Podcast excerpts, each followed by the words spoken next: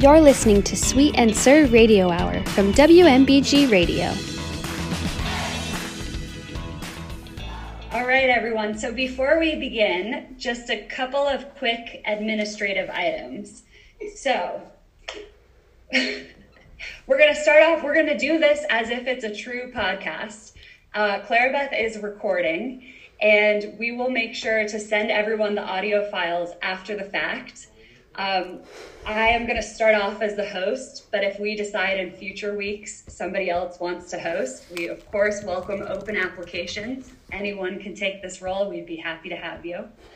Um, and the idea with this was it was born from a place where we as the grandkids missed sitting around with sweet mom and sir on the porch or in the blue room, uh, just chatting and telling stories and hearing about their life during COVID not just during COVID, but their life in general.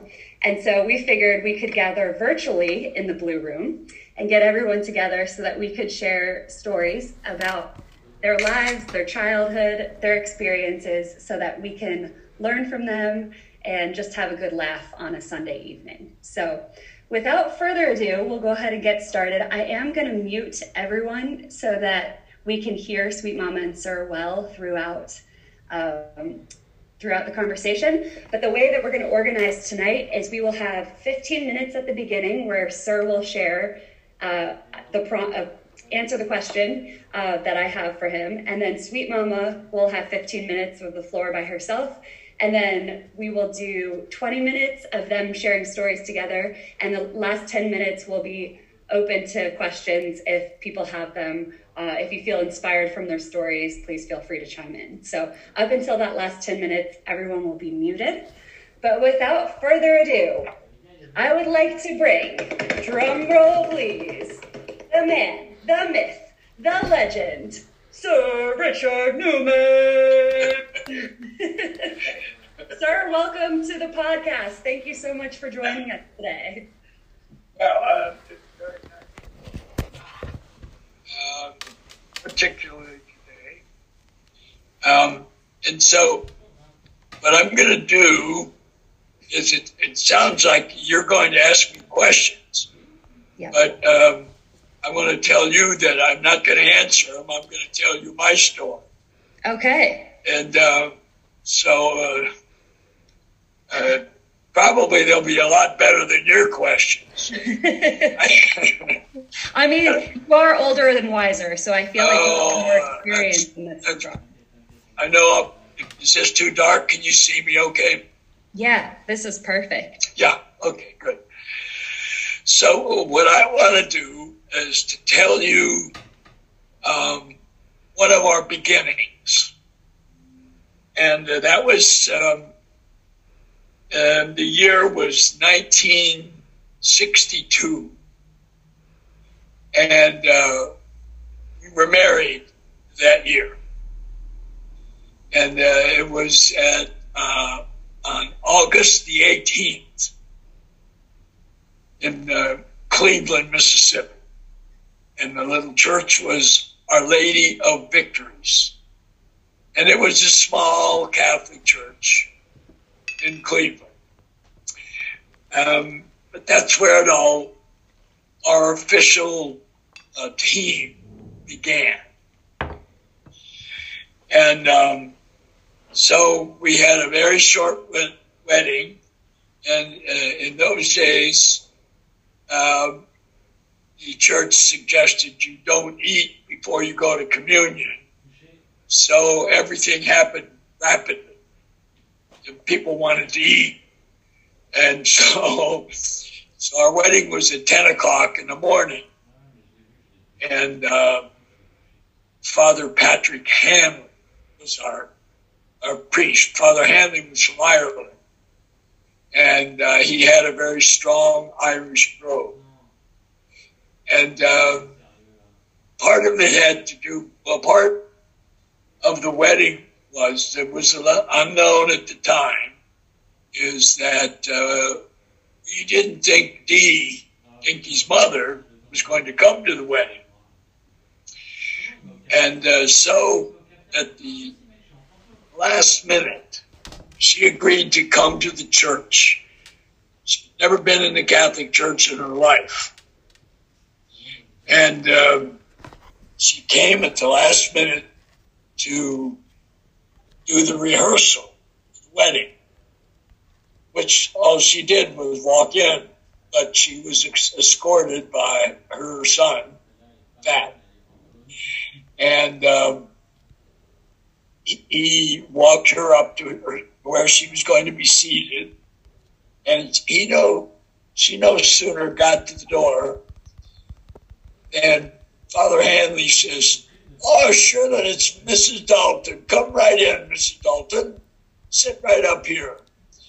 And uh, it completely startled her. And uh, her daughter. and also. And uh, so that was a, a, wonderful, warming invitation that he had to um, uh, invite her come in, to come in. Mm-hmm. So uh, the next day, our wedding was at 10. And uh, it was already, this was August 18th in the Mississippi Delta. So you might guess that the temperature was around uh, 93 and 94 at 10 o'clock in the morning. That's the way things go in Mississippi. And uh, so the people came in out of church, which was not air conditioned, and uh, came into the little reception area, uh, which was next door, and it was about the size of the den that I'm in now. And uh, we had a few people as guests of the wedding, and they were um, kind of jammed in there, but they all had their best hats on and their best dresses on. And uh, so we greeted all of them, and we got in my my car. We told everybody goodbye, and they all wished us good luck. And uh, we jumped into my my blue '57 Ford Fairlane and started off down the street. And Dinky's one of her high school friends had put a red smoke bomb on the back of our car. And we took off riding down the street in this complete uh, red cloud of smoke. You couldn't see the car, you couldn't see us, you couldn't see he was in the National Guard, so he stole a couple of our bombs and uh, put them on the back of our car. And so we took off, and that's the way we began our ride up the. So I just um, wanted to say that, uh, well, on the way to our trip, I was taking Dinky to Paris. And uh, except it was Paris, Tennessee, not Paris, France. And uh, so we didn't make it to Paris by that time, Clara. And uh, about three miles, three hours into the journey, uh, we had a, a, a mechanical problem with my new car. And uh, we had to take a couple hours to find somebody who could fix it for us. So we did that, and we got to our arriving place in Paris, Tennessee, at about uh, eight to nine o'clock at night. We've been driving. It was a long way from Cleveland to Paris, and uh, on Lake Kentucky, and we were going to go fishing. Uh, it was a fishing camp uh, I had selected for this for our charming evening. So we did. We at that night we didn't go fishing, but um, the next day we did. The next day after that, and one funny thing that happened is that uh, Dinky said to my uncle Bob, who was from Jackson, Michigan, at the wedding, she says, "Well," uh, he said, "We'll be driving that way, you know, day or tomorrow." She said, "Well, y'all stop by and see us here," and uh, believe it or not, Uncle Bob got a road map, found where Paris, Tennessee was, showed up on our honeymoon. and uh, we, we, said, "Oh, hi, Uncle Bob." I said, "How you doing, Nicky?" Uh, just fine. So Uncle Bob and Aunt Margaret spent the day with us. That was uh, fun. But we were in a one one room cabin, so there wasn't a lot of room for them to spend the night. They went on to Jackson. So that's what we did for our honeymoon. And uh, I just thought I'd start off with the way we started. Well, the next thing we did was we uh, drove home, got the furniture we needed, I think was two chairs, not all we had. And uh, so then we went up to University of Mississippi, where I was uh, going to be finished my final semester there. Dinky had just graduated previous month or two uh, from her college, and so I had one more semester uh, to complete my erratic college uh, progress. It was unlike yours, Emma. I uh, I did I did graduate, however, with the exact C average. If you I had one tenth of a percentage point below that, I wouldn't have gone to Ole Miss. I was finished. Uh, but I did graduate, which was uh, uh, hearty news to me. And uh, I later made up for that a little bit, but it took uh, more time. Is that where you got the title King of the Valley of Mediocrity? I think you invented that one for yourself. That's not part of the story, and I'm not going to get into that. that that's that's a later uh, later portion of this. Perfect. Please continue. As a matter of fact, that is something I thought about when I uh, gave myself that crown. But uh, so I and uh, you know I I produced generations who uh, did have P- uh, PhDs, and doctorates, children that went on and got their master's degrees, things like that. Mm-hmm. Very smart. It's amazing how someone with a C average getting out of college can have children produce like that. And you say, well, what in Smith's family? Uh, well, you know, story of, of education in the Newman Group. Yeah, it's amazing. Sir, I have a question for you before Sweet Mama comes back. Uh, yeah. I was wondering if you could tell us what you think Sweet Mama would say the most memorable moment was of your wedding day. Of our wedding day? Yeah. What do you think, Sweet Mama? what was the most memorable?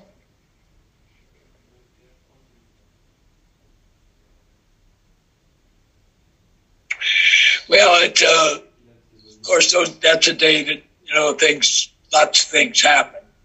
Mm-hmm. Um, but I would say, I would say the, the people who came to the wedding, uh, not the least of whom was her mother. Yeah. her mother to be there because throughout the entire time, she really didn't think she was coming. Mm-hmm. And uh, she did show up. She was beautiful. She looked lovely. She had dressed and all. And uh, her father showed up in the most beautiful tuxedo. And uh, he had never had a tuxedo on in his life. And he had five children before her that were married. Mm-hmm. And he came in a tuxedo. He had to go to Memphis to get fitted for. Memphis was about a two hour drive or so. Mm-hmm.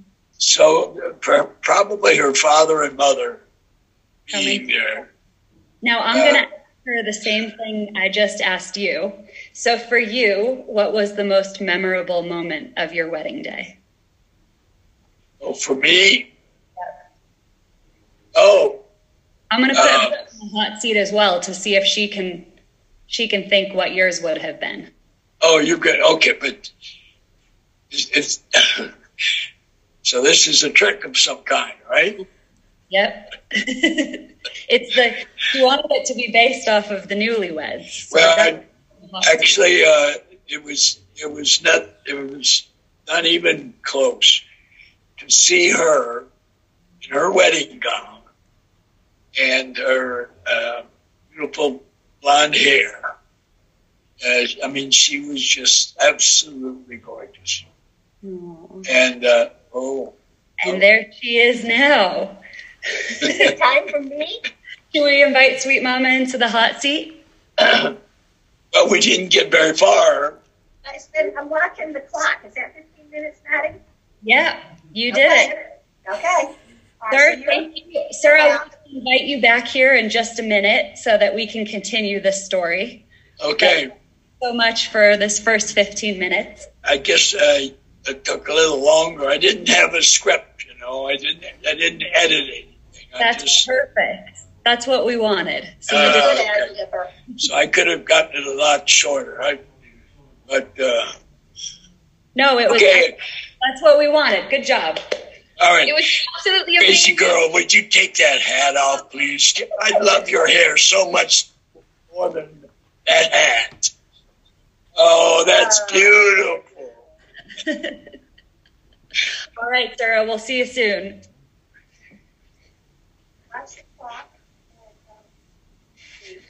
Gracie, I'm dying. that hair, girlfriend. We all are obsessed. Okay, sweet mama. Hey, I'm in the hot seat, huh? For the queen, sweet mama. Sweet mama, welcome. we are so happy to have you here. And so happy Thank to you. hear your side of the story. So, we just sat down, as you know, for 15 minutes with Sir, and we got to hear him talk about the early days of your marriage and your honeymoon.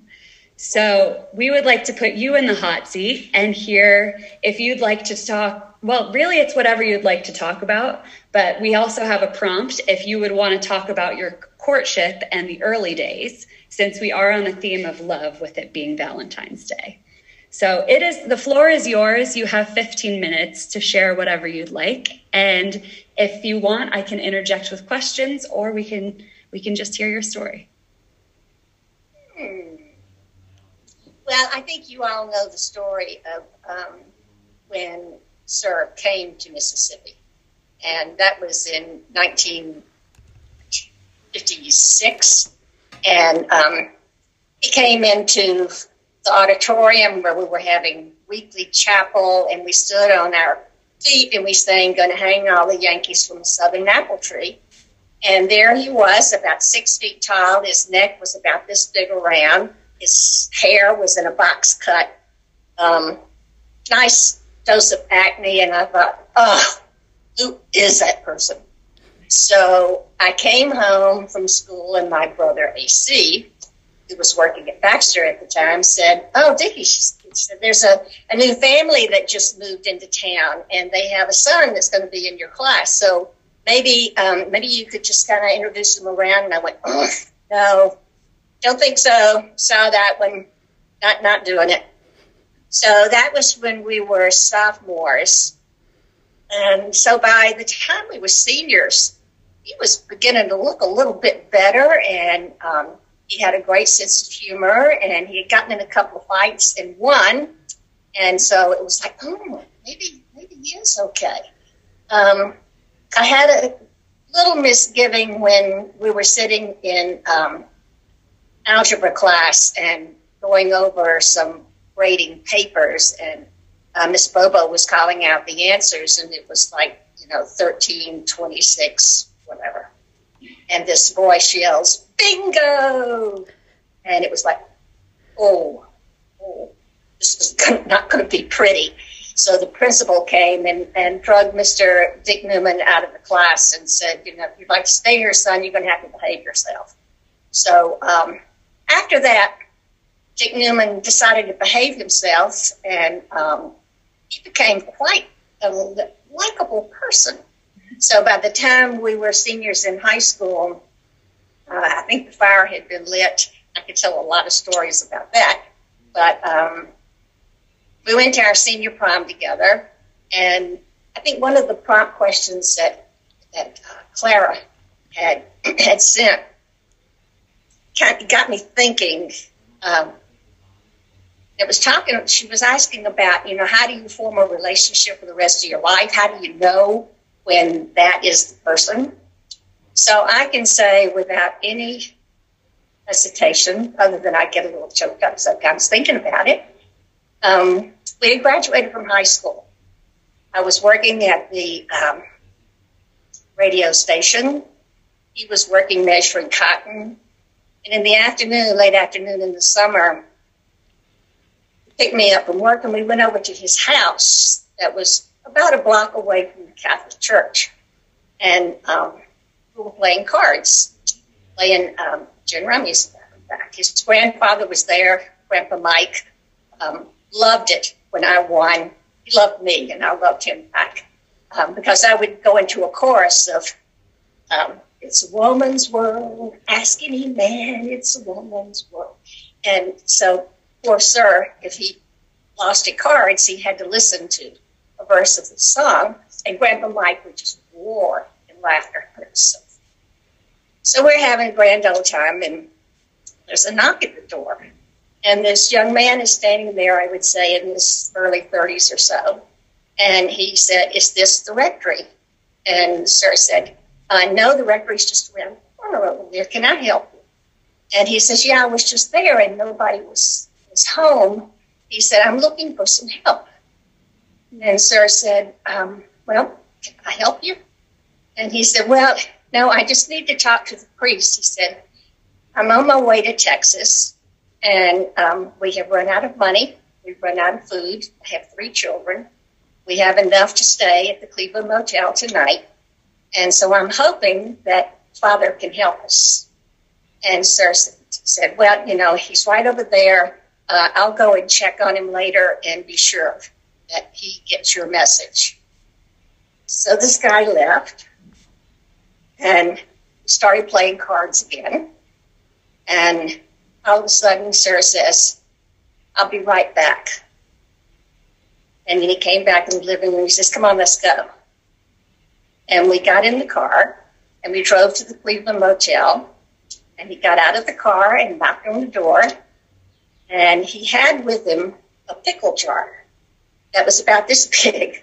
And it was filled with change. There's no telling how many years change had been going into that pickle jar. He could hardly lift it. And he had a couple of puzzles and a Monopoly game and um, unloaded them from the car, knocked on the door. This same man came to the door and Sir gives him everything he had. And I'm sitting there and thinking, wow, wow. So he gets back in the car and he says, That was Gary. That was my friend Gary and his family. They're on their way to Texas again. He says, I think they've got enough to make it, but I got to call father when we get home and be sure. So when we got back to the house, his mom was there and he said, Oh, you know that pickle jar that I had in my room? I just took it out and you what? It's like, what? And so he says, Yeah, and I told Gary I was going to pray for him. So fast forward we're married four years later, and I said to him, Hey, Dick, you remember that, that guy that came to the door that day? He says, Yeah, Gary. I said, Do you still pray for Gary? He says, Yeah, every night. Now that's when you know you got somebody. Yeah. That's when I knew in my heart and we broke up several times. Things were not, it was not a, a smooth sailing from 1958 to 1962, but there was never in my heart any question um, to the point that in 1960, when I moved to Texas, and my little little sister Annie Pendleton comes in and she tells a story that I'm sitting on the bed and I've got my cowboy hat on, I got my ukulele going, and she comes in the room and I said, I said, hey, my name's Dinky Dalton. If you like me, you hate him. And Sir's picture was up on my dresser. She said that was always pretty confusing. if you hated him so much, why was his picture sitting right there on your dresser? so, like I say, it was it was an interesting road back, and um, yeah, and it's a happy ever after story. Ta-da! Ta-da! I remember something too vaguely about a phone call. Was there a phone call that happened at one point, maybe over? Yeah, the there was a phone call when I was uh, at camp at Heart of the Hills in Texas, and um, I had been in town San Antonio for my day off, and I came back and I was told that there had been a phone call from Idaho, and um, I was to return this number. It seems that, sir, that was we were seniors in college then. We hadn't spoken for about a year, and um, it was the um, Sonny Liston Cassius Clay fight boxing match, and Sir won the big pot of money. So the first thing he did was go to the phone and call me, Texas. So we started talking again, and um, that was in the summer. He picked me up at the airport in, um, in Jackson when we were seniors. So that was December of 61, and we were married in August of 62. Oh. Yeah. yeah. Because I vaguely remember when he picked you up. Did he take you to your house right away? Uh, well, we had to drive from Jackson, and I got off of the prop plane. And interestingly, my um, my college friends had given me a shoebox um, that they had carefully wrapped a bottle of Bacardi rum in the shoebox. So I had, you know, my suitcase and my shoebox of Bacardi, not knowing what in the world it was going to be like or feel like. And I got off the plane. I remember walking down the steps out of the plane, and he was there.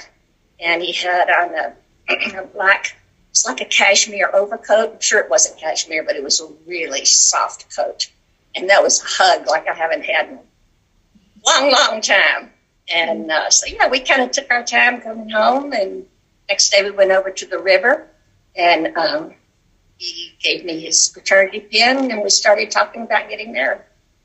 So, I love I was that. late. Get, I was late getting back to college. Needless to say, I had to ride a bus. So I got in after curfew. In those days, they closed the doors at ten o'clock, so I had to sleep in my friend's car the next morning. But I was okay because I had my fraternity. You had your forever man at that point. Not forever. Sweet Mama, thank you for sharing that story. So, real quick before Sir comes back into the room, we asked him on your wedding day, what was the thing that stood out most to you? What was like your most prominent memory about the wedding day? Uh, the wedding day itself, that is for me a very, very easy question. Um, I got dressed at the church, and um, you probably remember that the day before, I didn't know if my mother was coming to the wedding. And so she was there. She was beautiful. She helped me get dressed. Thank you, Aunt Lil. And um, we opened the door. My bridesmaid was there. Annie was there, and, and Carla, and my mother and we opened the door for me to go down the aisle. And there was my dad, Pop, in a white summer tuxedo. Mm. Now think about it. We're in Cleveland, Mississippi in August. And he had gone to Memphis and rented a white tuxedo for my wedding. Mm. So he was coming all along. he was coming. And he was dressed to the nines. My goodness, he was fine looking in that white tux. And I started crying, and I don't think I stopped through the whole thing. Um. So I, th- I, think probably the night before, when I left for the rehearsal, I could just kind of hear my dad saying, "Okay, now, Mama, we're going to go to that wedding. Get in there and get yourself dressed. Get yourself dressed. We're going to that wedding. And by golly, they did, and they were splendid. Splendid. Yes. Oh. And that was one part just for the cousins who aren't able to attend today but might listen later on. Um, the reason that they didn't come to the wedding, will you talk about, or were, initially why you thought they might not come? Will you talk about that just really briefly?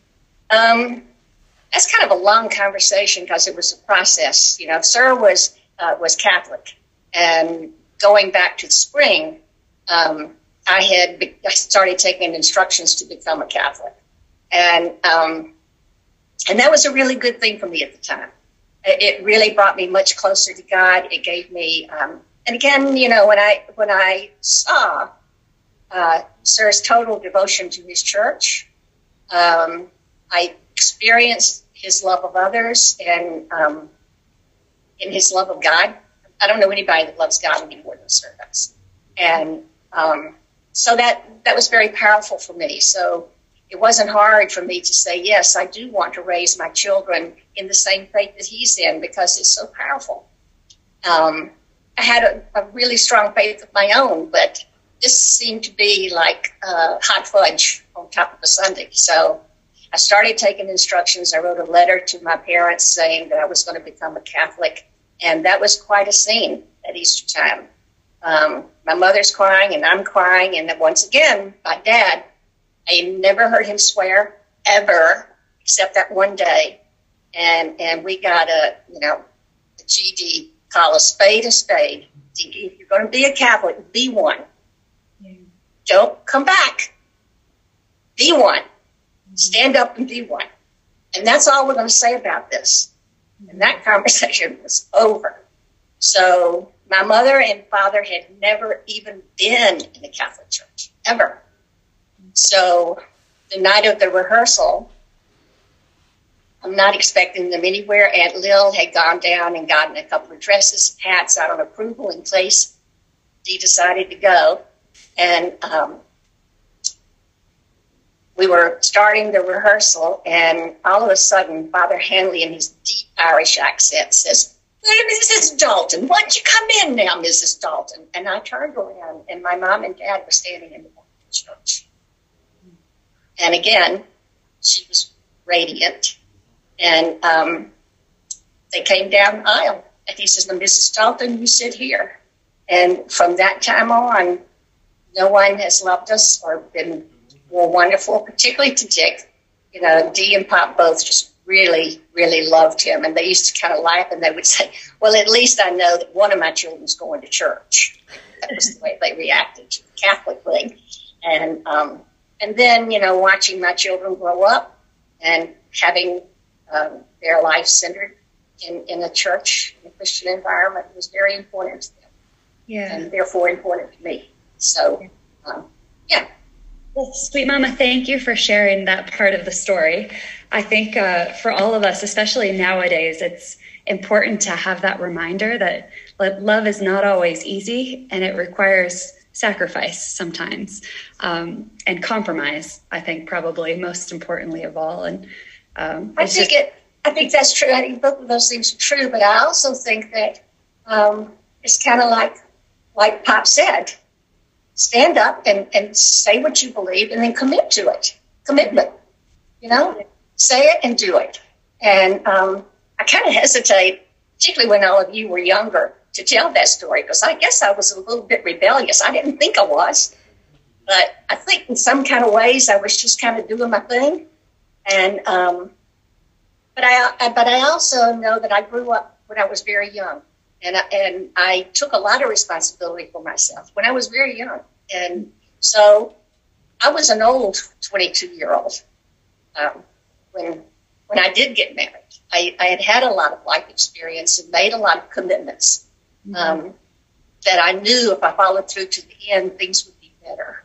You know, a commitment to get a college degree, you know, things like that that took a lot of money and a lot of work and a lot of um, loneliness uh, and yet I knew that at the end of that, if I stayed with that commitment, uh, I would be true to myself, number one. That's the big thing I learned, I think, is that I could be um, true to myself and, and what I believed and what I wanted out of life.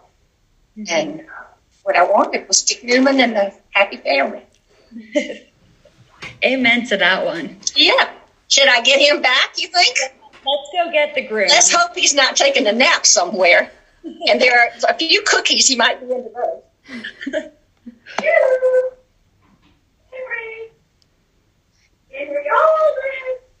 Y'all are so well behaved over here. Everybody's muted.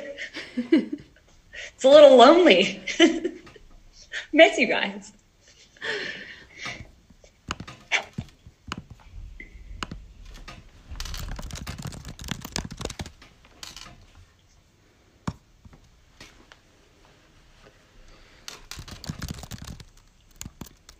I want you to know how much he loves all of you. Is there is a tennis match, a, a golf match going on right now. He's actually coming back in. Oh wow! That's how much he loves you. this is an honor. Yeah, absolutely. We won't keep him too long, then. We promise. So we uh, figured, sweet mama, I think when we had talked it over with you, we will try to do these twice a month. If, if that that's was, yeah, if that's not too much, you know, people yeah. have things to do on Sunday, and um, you know, I like to I like to pretend that. Hi, Sarah. You know, we just had dinner, all of us. You know, had maybe some shelter. Sarah's so excited to be back. Hi, Sarah. yeah, I like to pretend that that's what's happening now. We're just sitting around talking out on the porch. Yes. Have you been drinking? Lisa? Ada? Has Dad been drinking? Uh, no, not hardly. It's kind of early. He came back hacker. kind of early for him. I gave up drinking. Relax. I like it. Yeah, I think it's a good idea. For this next part, I figure just so that we're respectful of everybody's time tonight, maybe what we'll do is go ahead and open the floor to people. You had a lot of stories were shared in the last 30 minutes or so. Um, and I think that it would be great to hear questions from the peanut gallery. If anyone has anyone has questions for Sweet Mama and Sir, uh, we'll go ahead and keep everyone muted except for those of you who have questions. So I see a hand from Aunt Katie. We're going to go ahead and unmute her, and then uh, we will ask, have her ask the question. So without further ado, Aunt Katie. Is it working? Katie. Can you hear me? Yes. Um, I was wondering if you could please. Ha- I have a question for you. Have you ever been in a private helicopter? Sir. A private helicopter. For I have, I have, I personally have not, but I know of someone in this helicopter. has a helicopter. I can't hear you. Can't hear. Now. Oh wait. I can't hear you. Yeah, maybe lean in a little bit closer. There you go. Oh, okay. I just. Uh, I, I have been in a, a few helicopters. Can you tell us the story? Time to lean to his left. Lean to your left. There you go. That's now, my uh, that's my right. Can you hear better now? Yes. Great. Can you hear better now? Yes. yes. Oh, okay, good. Can you tell us the story? I have I have a few different stories. Um, I can tell you about my uh, hip surgery story. Is that the one you're thinking about? Yes. Okay. Well, uh, years ago, when I first uh, when I was selling surgical stapling instruments, um, the company that I worked for was uh, importing a, um, a, a total hip prosthesis from Russia, and uh, it, it, had some uh, unique features which were really quite good. And so I, and the way it, we would sell them is we talk to the doctor, and uh, if he wanted to use one, then uh, I would go into the operating room with him and uh, do uh, do this, uh, you know, watch while he did the surgery. And when it came time, I would put uh, give him the hip. It was all sterilized and everything, and I explained to him what to do, and then he would do it. And so I was uh, had, I had a doctor from Memphis who was interested in doing this, and uh, he used a hospital in uh, Arkansas, and um, I was in the operating room with him, and he had prepared the patient. She was laying there on the table, and he said, "Okay, we're ready for the prosthesis." So I said, uh, "Okay, doctor, the prosthesis is ready for you." And I gave it to him, but they had autoclaved it to sterilize it, and because it had a plastic lining when they autoclaved it, it threw the lining out of arrangement and they couldn't use the hip.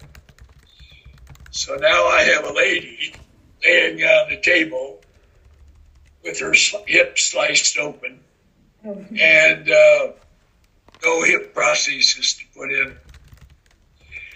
I said, however, Doctor, I have some in my house over on the other side of the river. He said, Well, he said it just turns out that I'm the uh, physician for the uh, Tennessee Highway Patrol. And I'll have them fly, bring a helicopter over to the hospital. Get in the helicopter, go get the hip, and bring it back, and I'll put it in. So sure enough, about five minutes, a helicopter showed up out at the hospital, right next door to where I was parked, actually.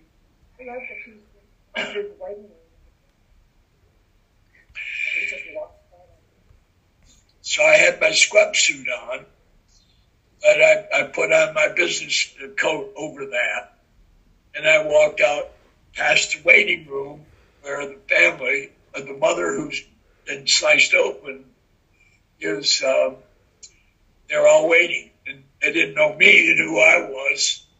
So I walked right out and uh,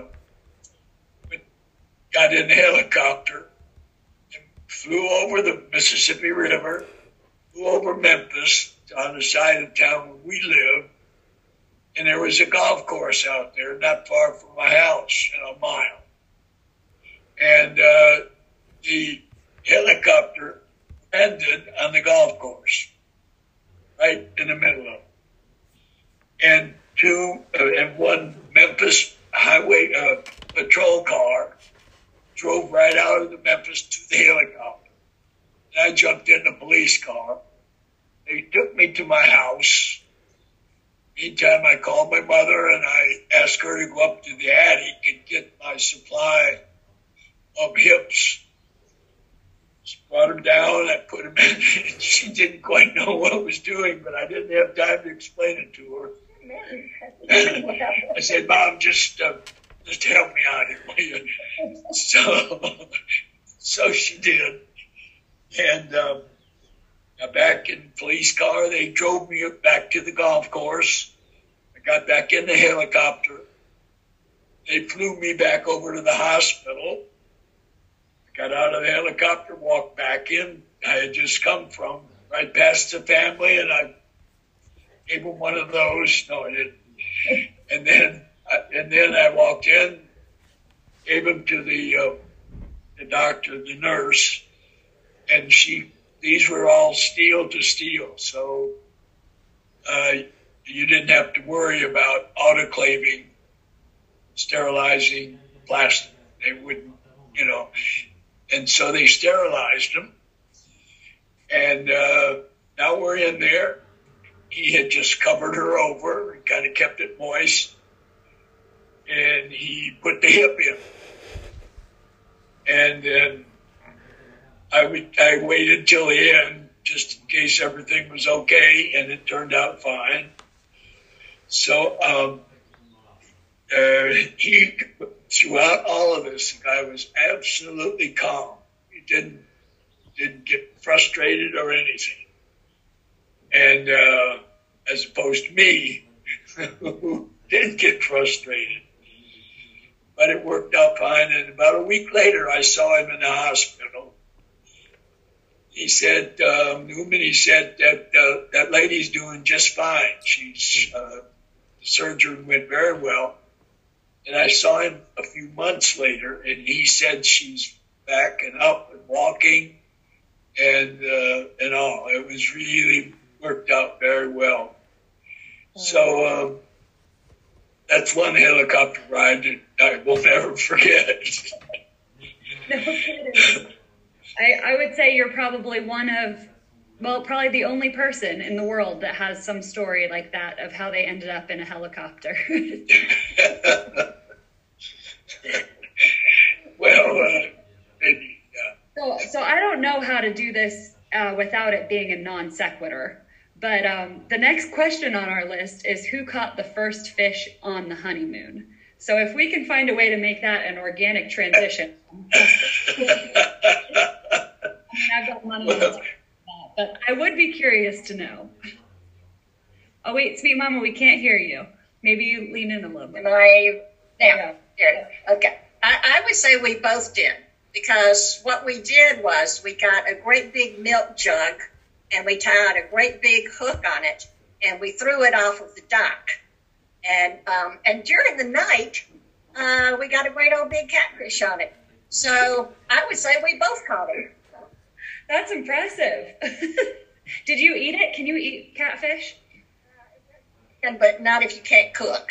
You know. Yeah, okay, that's fair. so this one comes from Clara Beth, and I think it's a great question. Uh, feel free to take turns answering it, but she wants to know what it has been like to love the same person for 60 years. Has Sweet Mama or Sir changed since high school, or have they stayed the same? Uh, let's see. Uh, Miss Sweet Mama, why did you answer that one? I know, but you're scared. uh, his roommate, Joe Nassif from uh, Clarksville, Mississippi, told me right before our wedding. He said, "He said, you know, Dinky, all I can tell you is it's going to be really an interesting ride." And uh, yeah, I, I would say that um, pretty much things have, have stayed the same. Um, in in that. Um, we, we both we come at things differently, but we end up in the same place every time, and, and it, it's just uh, very very funny. Um, but I, I think mostly thing that has remained absolutely constant is I we're just you're just funny. You're just a funny person.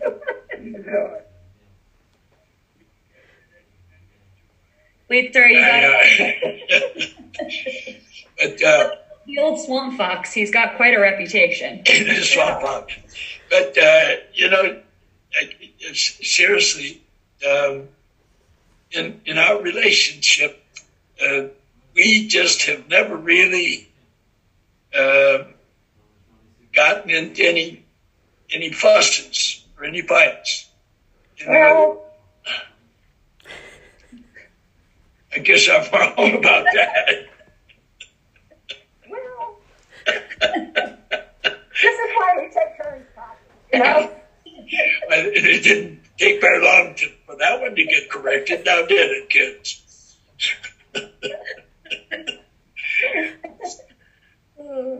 Go ahead, finish up what I was going to say. Just tell I want to know the one time I was wrong. That's all. Oh no. Happily ever after. Okay, Sarah, I've got a way we can redeem ourselves. What is your favorite thing about Sweet Mama? Um, well, I would say that um,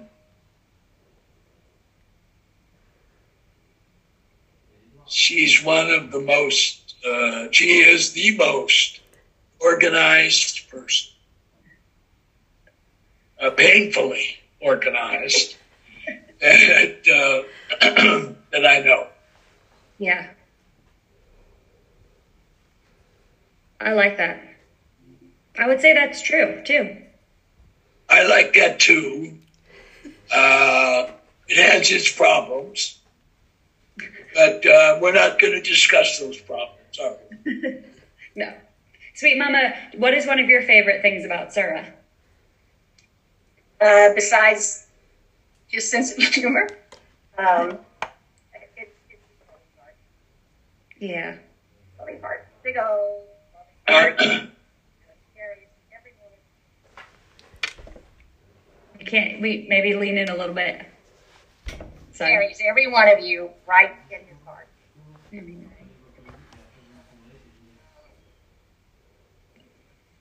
Yeah. I like that.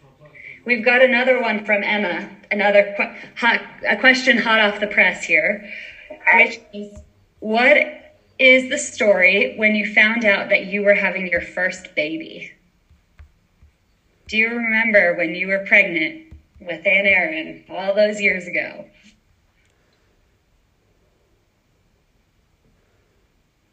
I can't remember being married without having Aunt Erin. Aunt Erin just has been always there, just always there, you know, from barfing in the morning to, you know, just ballooning up. I got hit with a golf ball when I was pregnant with her. You know, I mean, there's a lot of reasons why Erin is who she is, you know?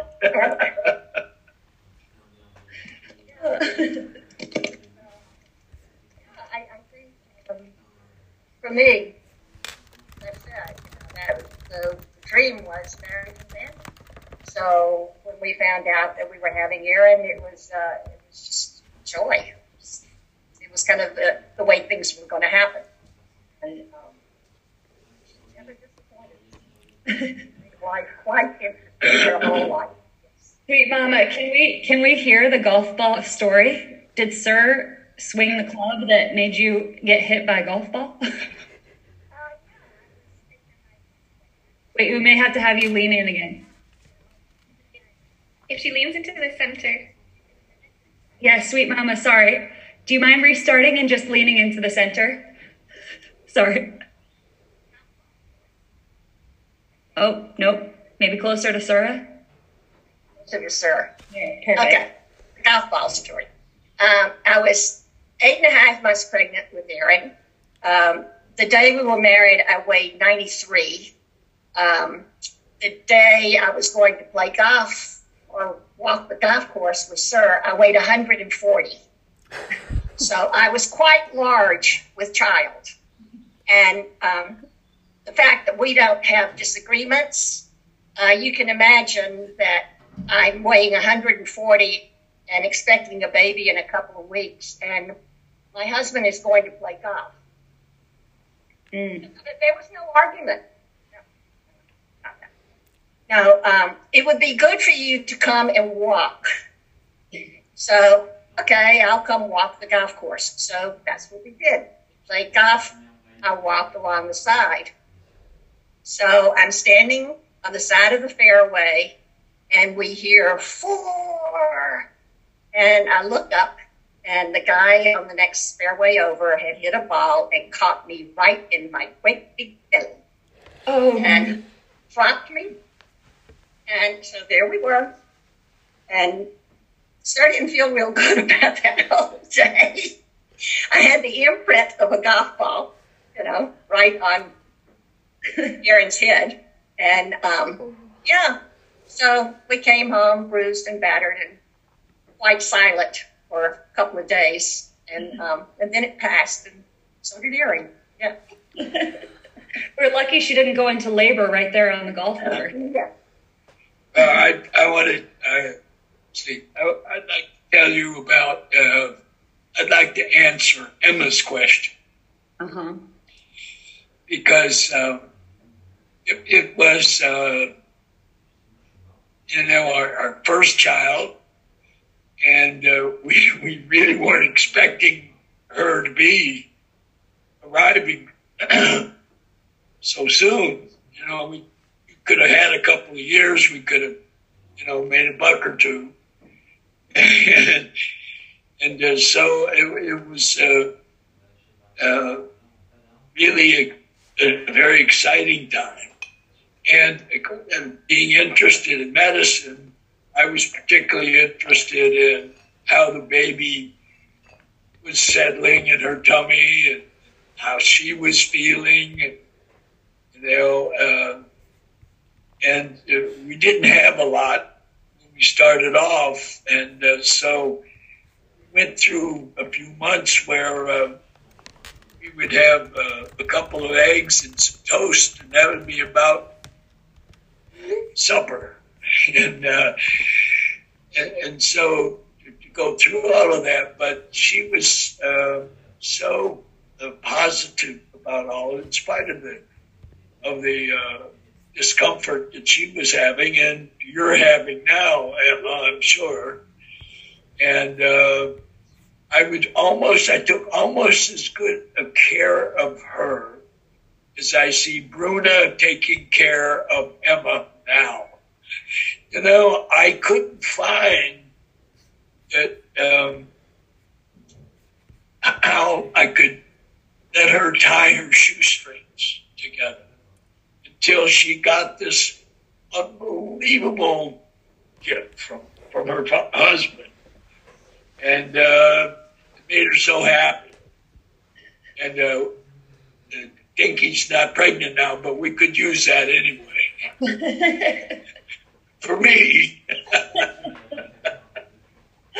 I will, I will give you one more pregnancy story, by the way. I don't, I don't recommend this for any of you ladies. Uh, I don't even recommend it for any of you men.